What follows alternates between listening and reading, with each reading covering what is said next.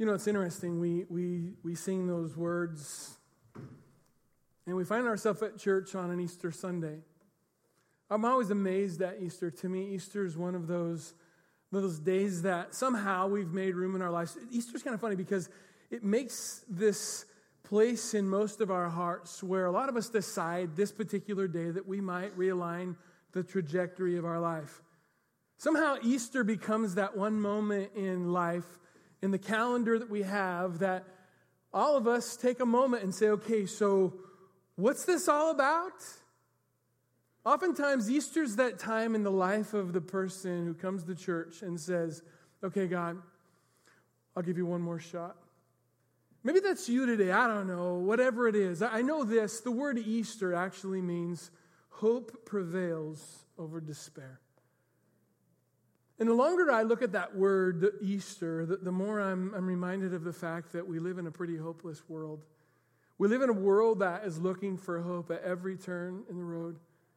We live in a world that's trying to manufacture hope, that's trying to come up with measures of hope, that's trying to do everything it can to try to create an semblance of peace, at least if not for just a moment. And I love the fact that Easter gives us permission to kind of stop the train just for a minute and say, hang on a second, what does this mean for me? And maybe you're here this morning and you're at that place saying, okay, God, I'll give you one more shot. I'll give you one more moment, one more holiday. Because maybe you find yourself here today at a moment of needing hope. Man, if that's you, I just want you to know you're among friends. You're completely normal. But I got a message for you today that I think is for you. I've been praying, I've been preparing and believing that God's got answers for some of your biggest questions. So, will you join me this morning as we begin and we pray? God, thank you for an opportunity to come before you. Thank you that this message of hope that you give us isn't one that is lost on just a holiday. Lord, thank you that you actually have an answer to our biggest question. The question that cries out, Lord, if you love us, why don't you fix it? I pray that you help us to see hope. In Jesus' name. Amen. I want to tell you a story about someone in the Bible who, who made a decision. It's a decision that, that happened in his life when everything was going well. I want to tell you a story about a guy in the Bible who, who is a guy who I respect. Uh, it's, it's just a guy who I like a lot. His name is Peter. Maybe you're familiar with Peter. Peter was one of the disciples who followed Jesus one of the first disciples, and we'll learn a bit more about him. I think I like Peter so much is because um, in my mind's eye, you know, when you read your Bible, you kind of get a mental picture of what's going on, and maybe you maybe you envision some of the disciples and what they might have looked like. Right? In, in my mind's eye, when I when I envision Peter, here's what I envision Peter: about 6'4", 250, 70 pounds, so, someone loud, making noise, just kind of just boisterous. You'd ever wondered what he thought? He just told you. Right? That's, you might say to yourself, Lance, how do you know what that's what Peter looked like? And I would tell you, it's my mind's eye. I can decide myself. Right? You read your Bible, you can decide how big Peter is. But my, my mind's eye, Peter's a big dude. Peter's a strong guy. Peter's just boisterous, and you never wondered what Peter thought because Peter just told you. And I think I relate to Peter because I'm verbal. I'm just like he is. That it's not long if you're hanging out with me that I'm going to give you an opinion, right? Or I'm going to give you a direction, or I'm going to tell you something. And it's like, I just, have you ever been around those people who are just super loud? Right? I, I don't know, right? So let me tell you this. It's kind of funny. My wife and I went to the Mariners game the other night.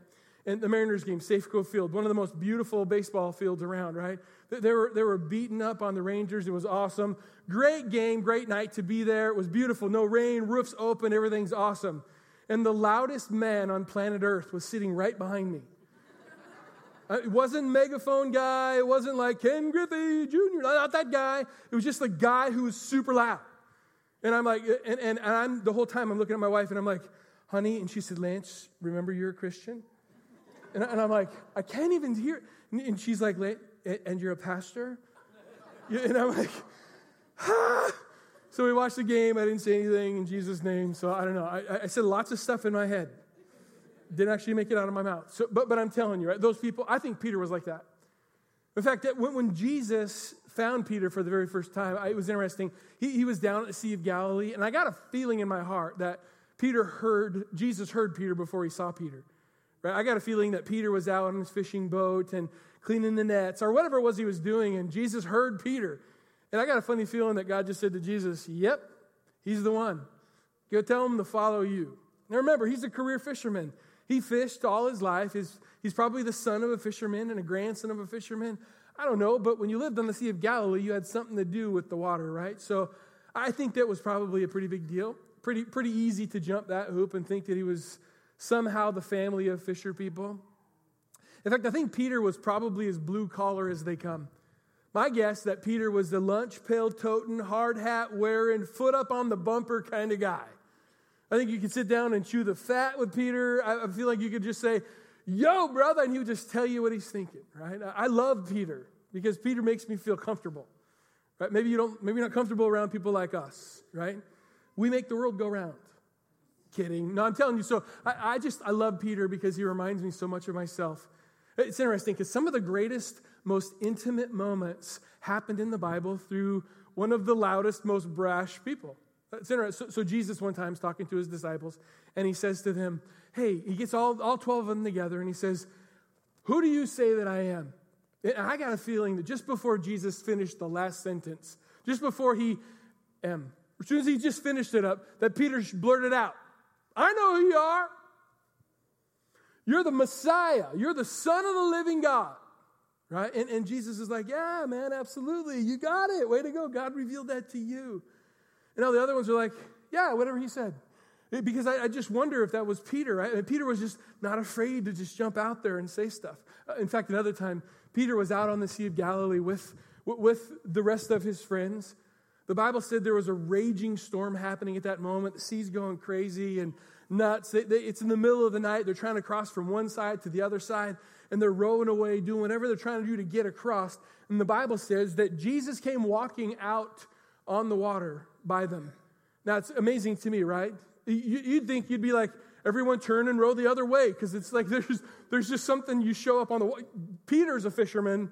He knows that's like impossible you got to think at some level, Peter's thinking to himself, like, what on earth? The Bible actually records that they thought it was a ghost.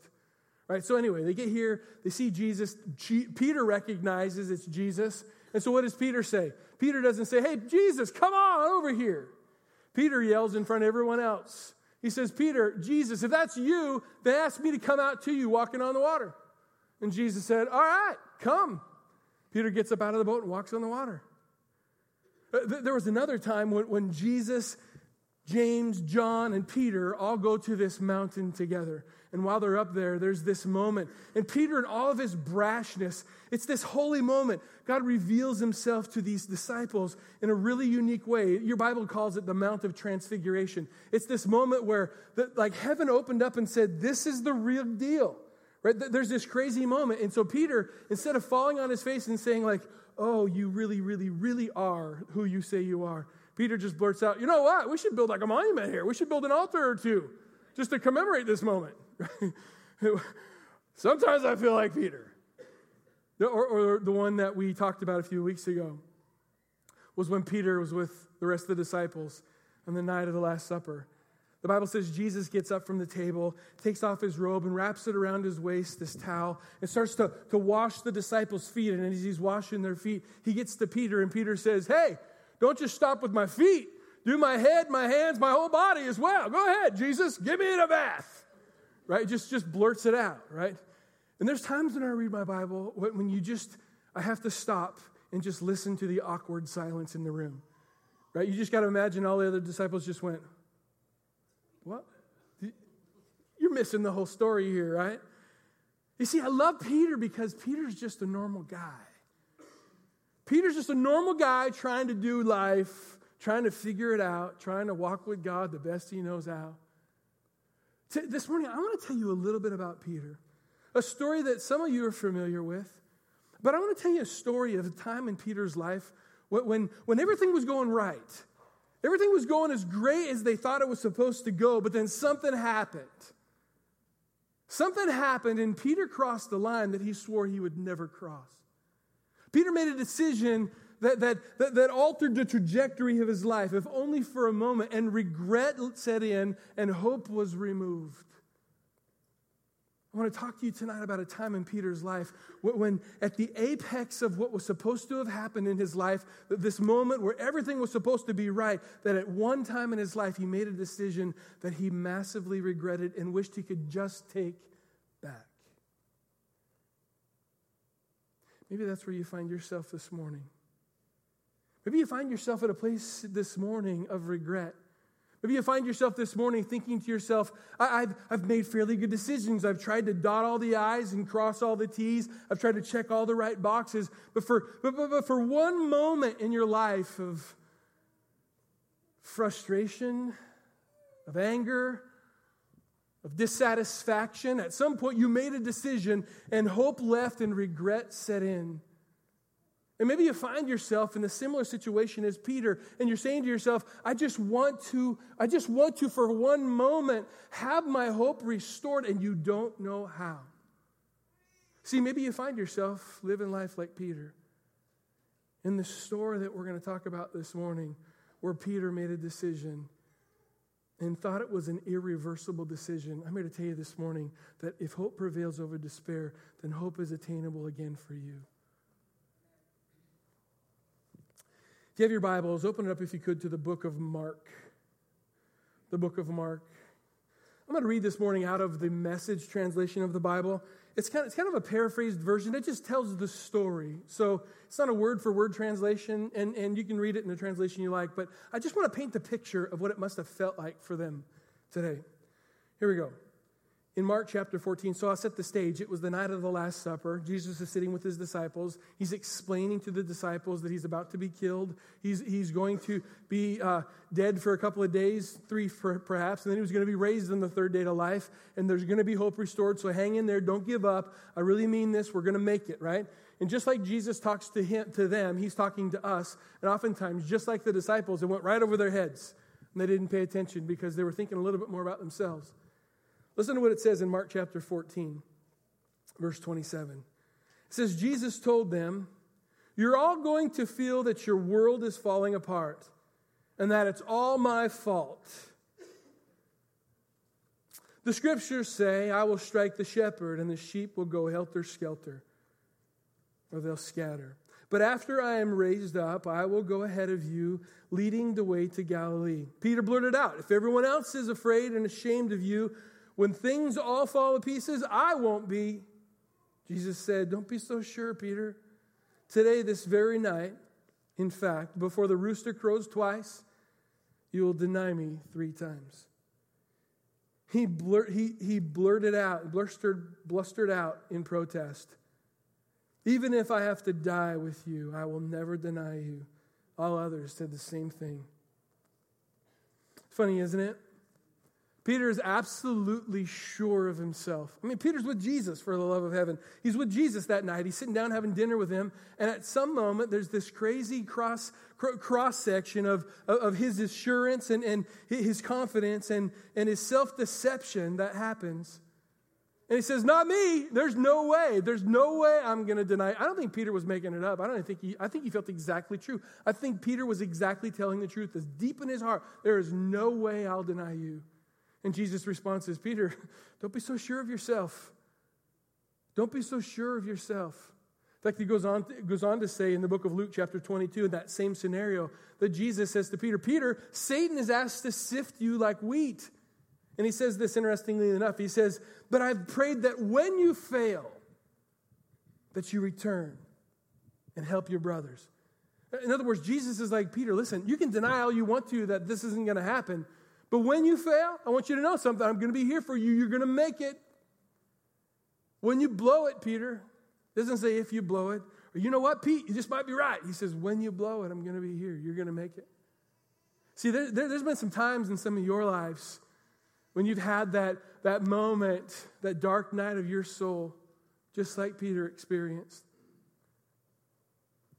believing with all hope that he's going to do that, and, and, yet he finds himself. I always find it interesting that the, at, at the least, uh, the, the least opportune moment the people who are the strongest in their fields, the people who find themselves with their finances in order, their health in good shape, their marriages as solid as possible. I always find it interesting to me that those people in that moment, that, that, that at some level, we're all susceptible to some sort of a collapse. Every one of us is susceptible to it all just falling apart around us. Oftentimes, it's the result of a decision that we've made, but sometimes it's nothing you've done at all, and it all just seems to collapse around you. And perhaps that's exactly what happened in your world. You find yourself here this morning thinking, I don't know how I got here, and maybe God's going to give you one more moment. You, you think you're going to give God one more moment, and you're here today, and God's saying, Listen, I have hope for you. I have hope for you. Man, if I've seen it once, I've seen it a thousand times. Some of the strongest, most confident people find their way with the world collapsing around them. Hmm. I always think it's interesting this blurred line that we have the line between self confidence and self deception. It's just such a blurry line. I mean, we're raised being, being told that you're the best. You'll, you'll always, you're, number one. There's no one better than you, more handsome, more pretty, more this, more that. We're, we're told you're the top of the heap, you're the whatever and self confidence and self deception just find themselves in this blurred moment of confusion. And this is exactly where I think Peter finds himself. Where Peter absolutely believes with all of his heart that there's nothing that could shake him from his dedication and love for Jesus. And yet he finds himself in a moment that he never thought he would end up.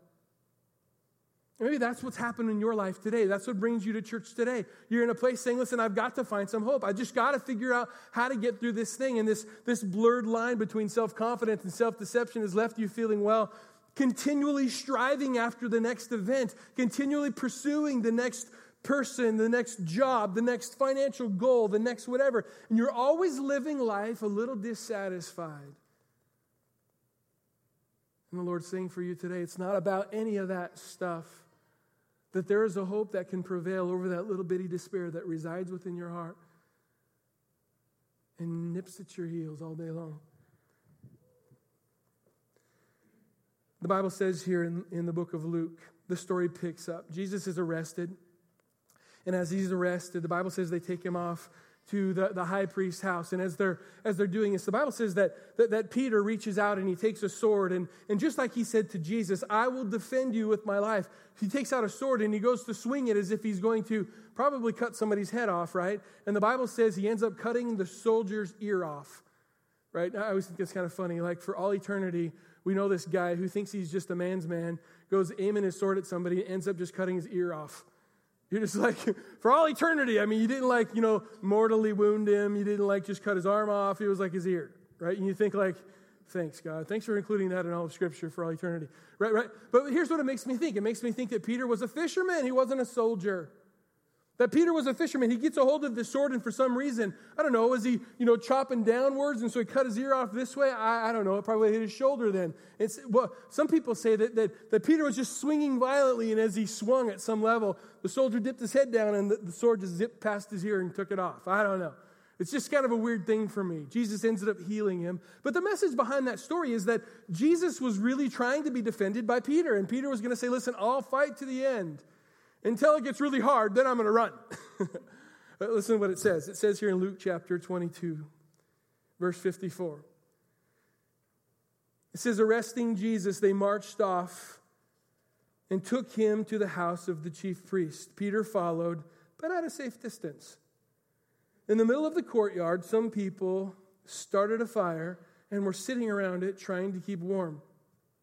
One of the serving maids sitting at the fire noticed him. They took him, that then took a second, looked at him, and said, This man was with him. Peter denied it. Woman, I don't even know him. A short time later, someone else noticed him and said, You're one of them. But Peter denied it. Man, I am not. About an hour later, someone else spoke up, really adamant. He's got to have been with him. He's got Galilean written all over him.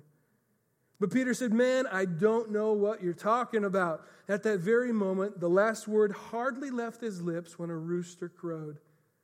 Just then, the master turned and looked at Peter. Peter remembered what the master said to him Before the rooster crows, you'll deny me three times. Then went out and cried and cried. and cried. You know, I read that story and I got to level with you. I've never preached that story on Easter, never talked about that.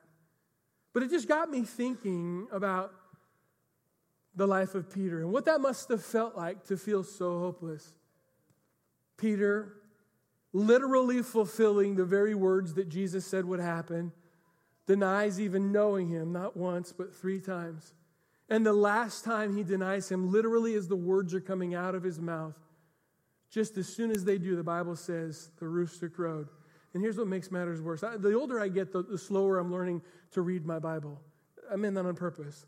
The older I get, the, the, the, slower I'm trying to, to read my Bible, more deliberate with every word, because every word has meaning. And all too often we rush past the words of God too fast. And I'm telling you, so, so the Bible says that as the, the, the rooster crowed, the Bible says the words came out of his mouth, the rooster crowed, and then it said that Jesus somehow locked eyes with Peter. It, it makes me wonder what kind of look was it? And I don't know where they were. Jesus was somehow being tried in some sort of a farce trial going on with uh, religious leading folks. We know that. And somehow, in, within earshot, obviously, Peter is having this moment, warming himself by a fire, and, and, and has these conversations where he's denying Jesus. The rooster crows, Jesus hears it, Peter hears it, and they lock eyes at each other. What kind of a look was it? Was it a look of surprise? What, was it a look of shame? Did, did, did, did Jesus look at Peter and say, like, ah, I knew you would. I knew that you would just not make it, Peter. I knew you would give up on me. Uh, was it, was it a look of, of anger? See, I told you so. I told you you would. See, maybe, maybe you find yourself today feeling exactly the same that way. You have this big pile of sin between you and God, and you feel like that thing sits between you, and at some level, this great big God in heaven has his big bony finger pointed straight down at you, saying, See, I knew you would blow it. I knew you couldn't stay faithful to that marriage. I knew you would cross the line in your finances. I knew you would do that. And we find ourselves thinking, this God, how could a loving God care for me like that and point his finger? What kind of a look do you see from Jesus in your own life? Like, oftentimes we think that God has this judgmental, mean, big, bony finger pointed straight down at us. See, I'll level with you. I don't think Jesus was looking, I don't think Jesus was looking at Peter. I think Jesus was looking for Peter. I don't think Jesus is looking at you. I think Jesus is looking, for you. I don't think he's got a bony finger pointing anywhere. I think he sees your decision. I think he sees your mistake. I think he sees your trial. I think he sees your struggle. And he ain't looking at you saying, See, look what you've done. He's looking for you saying, Come on, you don't have to live here anymore. You don't have to be bound up by that decision or the decision that was made on your behalf. You don't have to live under that pressure any longer. He's not looking at you, He's looking for you. He's saying, I come for you. Hmm. Peter went through that night. The Bible says the very next night, Jesus was crucified. Then there was another day and another night. There's a couple of nights that happened in that exchange between the trial and, and that Sunday morning. And it makes me stop and think of what it's like to experience those dark nights. I don't know if it's that way for you, but I know that in my guiltiest moments, those become the darkest nights. And those moments that I feel the most shame, and the moments that I feel the most unworthy, seem to be the longest nights ever. I wonder if that was the same for Peter, and Peter felt like this night can't get any longer. I want to quit. I want to give up. I want to cash in. I just want to run. I just want to go. I just want to be done with this whole thing. I want to quit my marriage. I want to quit my kids. I want to quit my job. I just want to give up.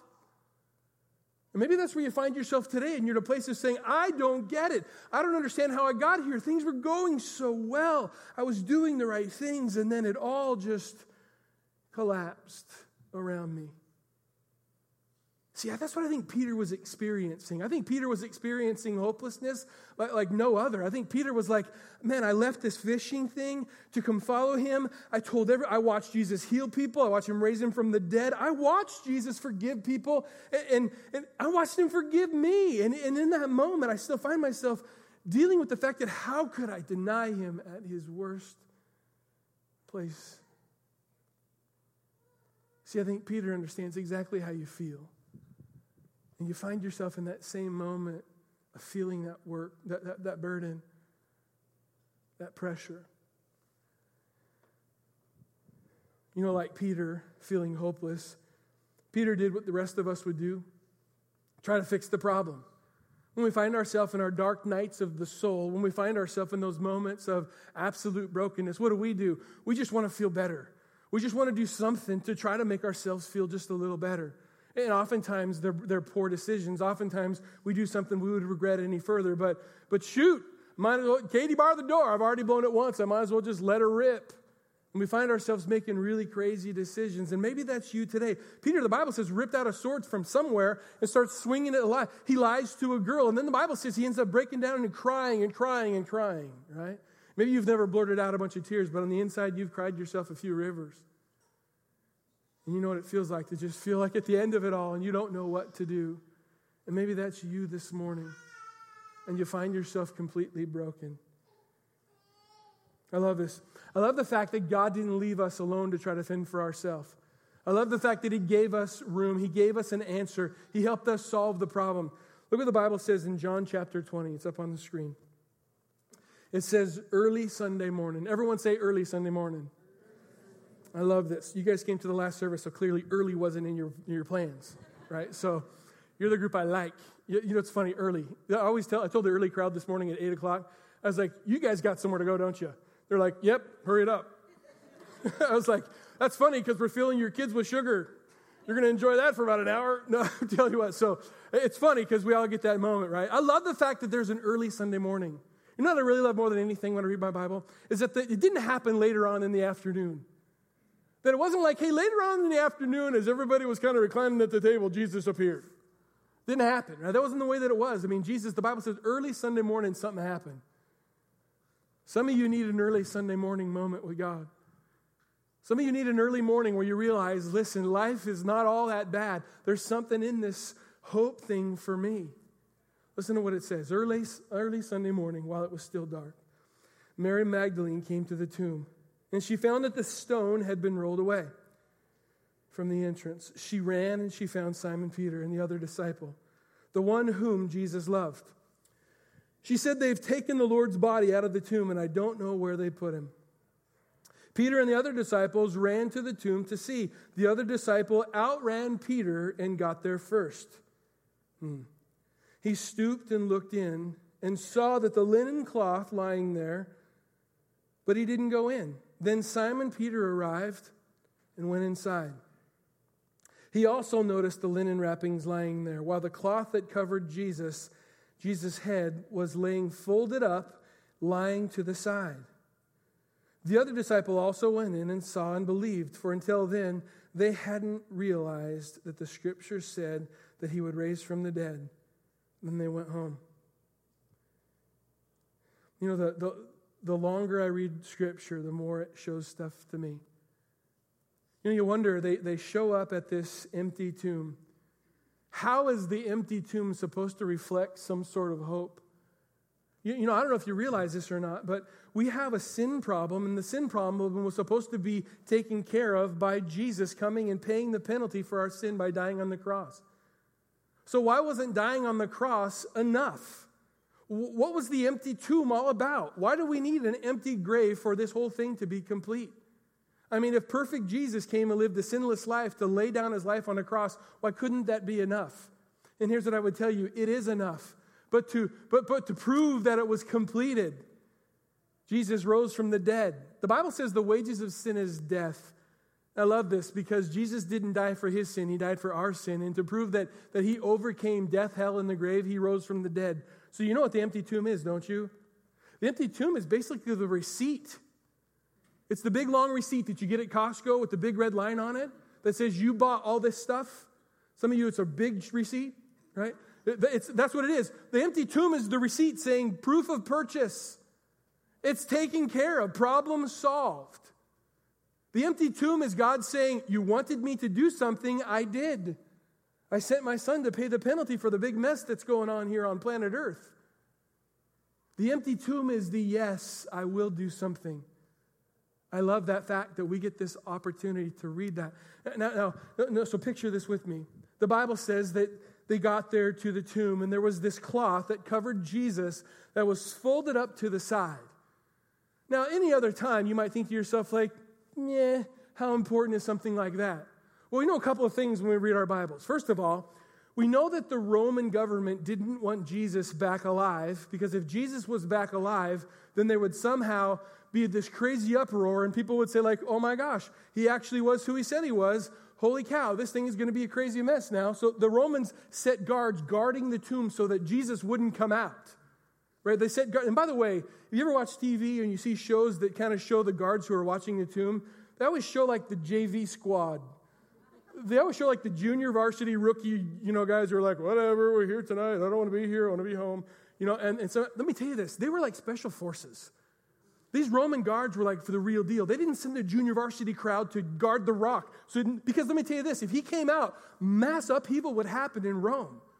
They, didn't, they put the best guys there watching this tomb. They, they, the Bible says they sealed it with whatever they sealed it with, but they sealed the tomb. The Roman government did not want that thing opened.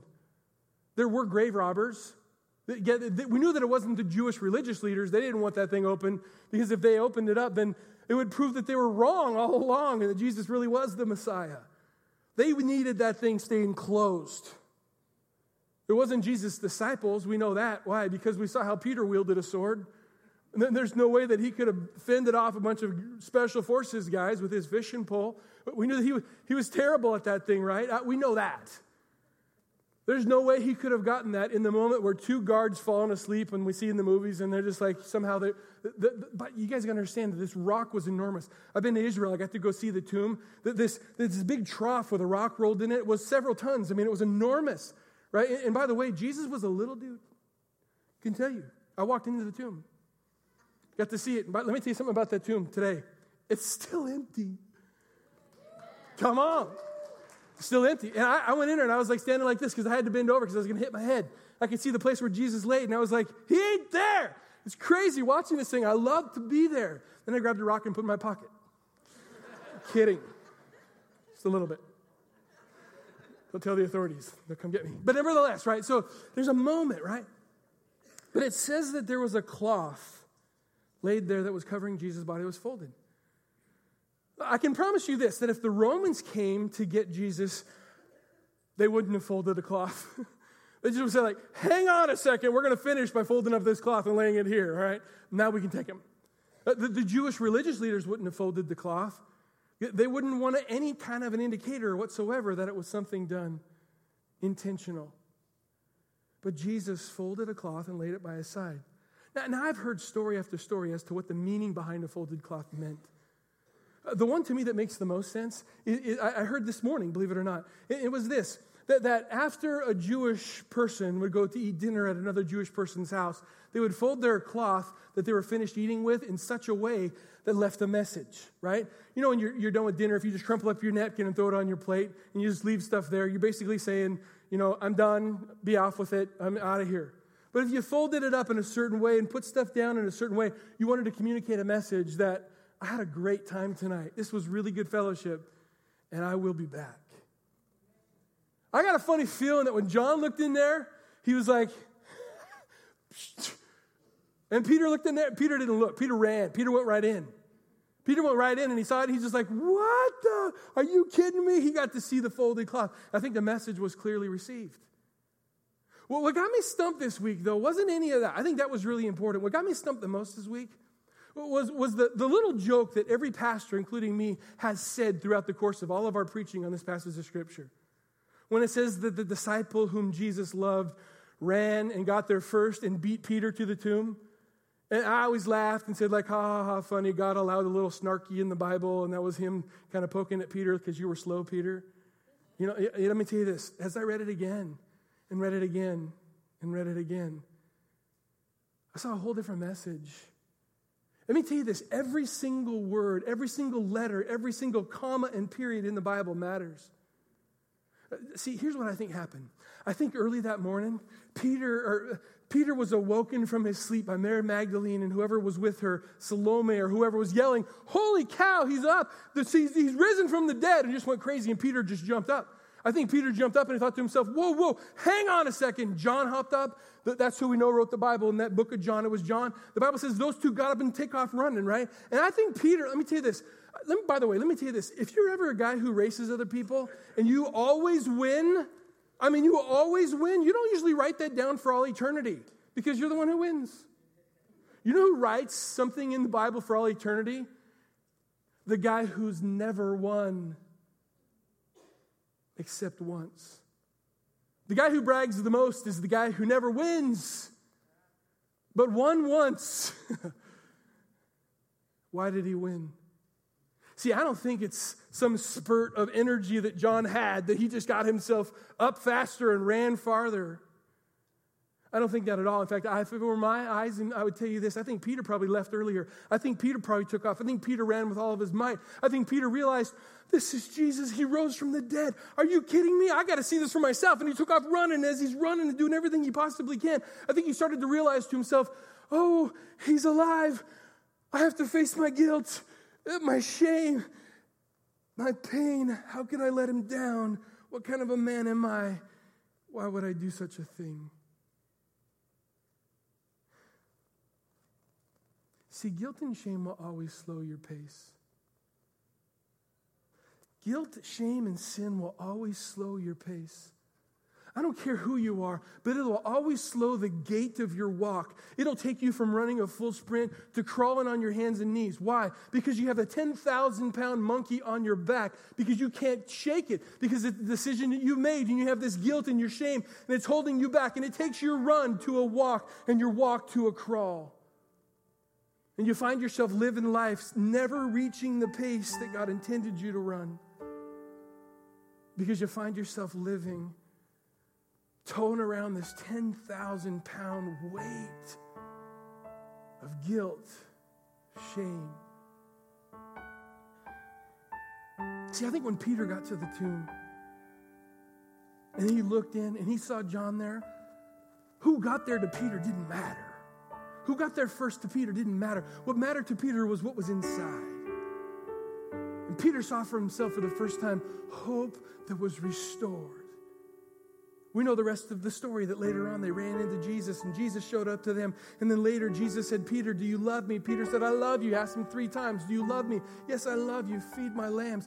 We know the restoration of that moment. But in that very moment when Peter looked in and he saw the linen cloth lying there, I got a feeling in my heart that Peter said, there's hope. See, Peter left that morning from his house with a glimmer of hope on this hand, and about halfway on his trip, he, he ran right into he ran right into the I doubt it's of life. And some of you are right at that cross section of I believe God has hope and I doubt it. And they're right at this interchange and they're crossing right here. That's exactly where Peter found himself. And he ended up in a crawl and got passed by John. I think some of you today are walking as fast as you can, but let me tell you to the rest of the world, it looks like a crawl. Because you crossed the line that you wish you could take back and you can't. There's nothing that you can do to fix it, but there's everything that you can do to fix your future. He brought you to church today because he wants to bring about a hope for you, to remind you the empty tomb wasn't just for Peter, that the empty tomb was for you. Maybe you've met a Christian, you've been a Christian for a long time.